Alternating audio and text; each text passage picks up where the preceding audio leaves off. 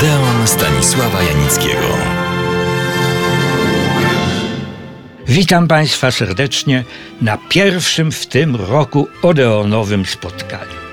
A jeśli na pierwszym, to jesteśmy w karnawale.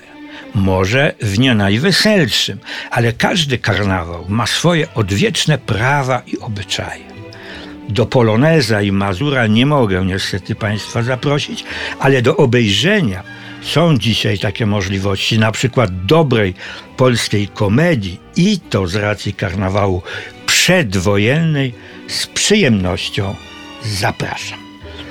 Oparta jest ona na uniwersalnym pomyśle wykorzystywanym przez wiele kinematografii od pradziejów z dużym powodzeniem. Pomysł polega na tym, że główny bohater, w naszym przypadku bohaterka, przebiera się za kogoś, kim nie jest. Mówiąc trywialnie, udaje kogoś, kim nie jest. Powód owej przebieranki jest, nie tylko w tym przypadku, oczywisty. Nieuświadomiona lub bardzo skomplikowana miłość, która nie ma żadnych szans na realizację. Dlaczego?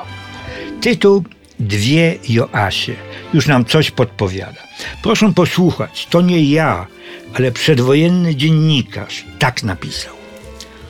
Panna Joasia jest miłą, ładną, sympatyczną maszynistką, wzorowo pracowitą i sumienną, a jednak co chwilę traci posadę.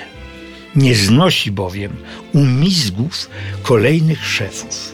Wpada więc na szatański pomysł. Kładzie na nos okulary, czesząc się jak czupiradło. Piękne przedwojenne określenie. Sądzi, że wreszcie zazna spokoju w pracy.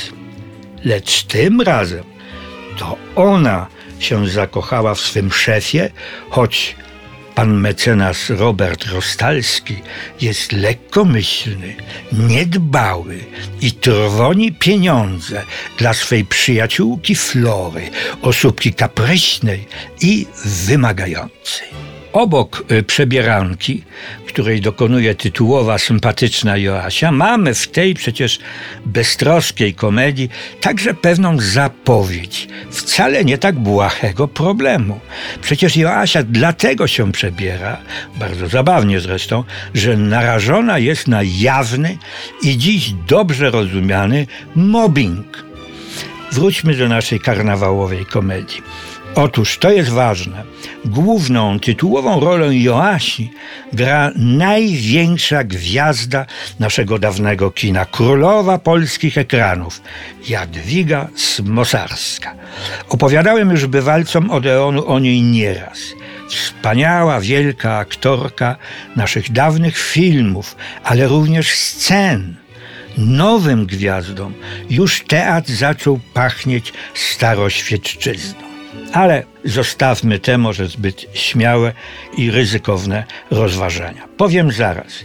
Dwie Joasie proponują Państwu, poza przednią zabawą, również sporo ogólniejszych myśli, refleksji, prowokacji, bo nasz świat jest już zupełnie inny. Posłuchajmy, jak wtedy, jesteśmy w zamierzchłych latach 30., pisano o aktorach tego filmu, czyli dwóch Joasi. O odtwórcy kochliwego mecenasa. Franciszek Brodniewicz jest wprawdzie lepszy w dramacie niż w komedii, lecz jego drapieżny profil rasowego amanta wywiera tu pożądany efekt.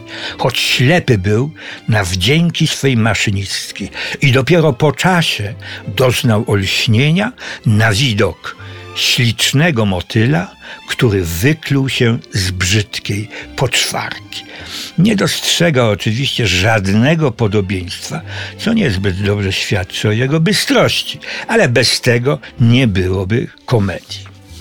Z całej plejady aktorów, takich jak Michał Znicz, Aleksander Zelwerowicz, wspomnę jeszcze Tadzika Fijewskiego, który cytuję, wyrósł na dzielnego Tadeusza Fijewskiego i dotrzymuje godnie kroku starszym kolegom.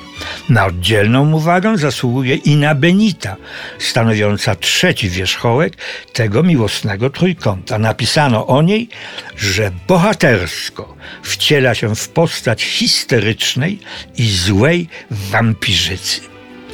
O reżyserze tego filmu, Mieczysławie Krawiczu, opowiem wkrótce, bo to twórca zasługujący na uwagę i pamięć.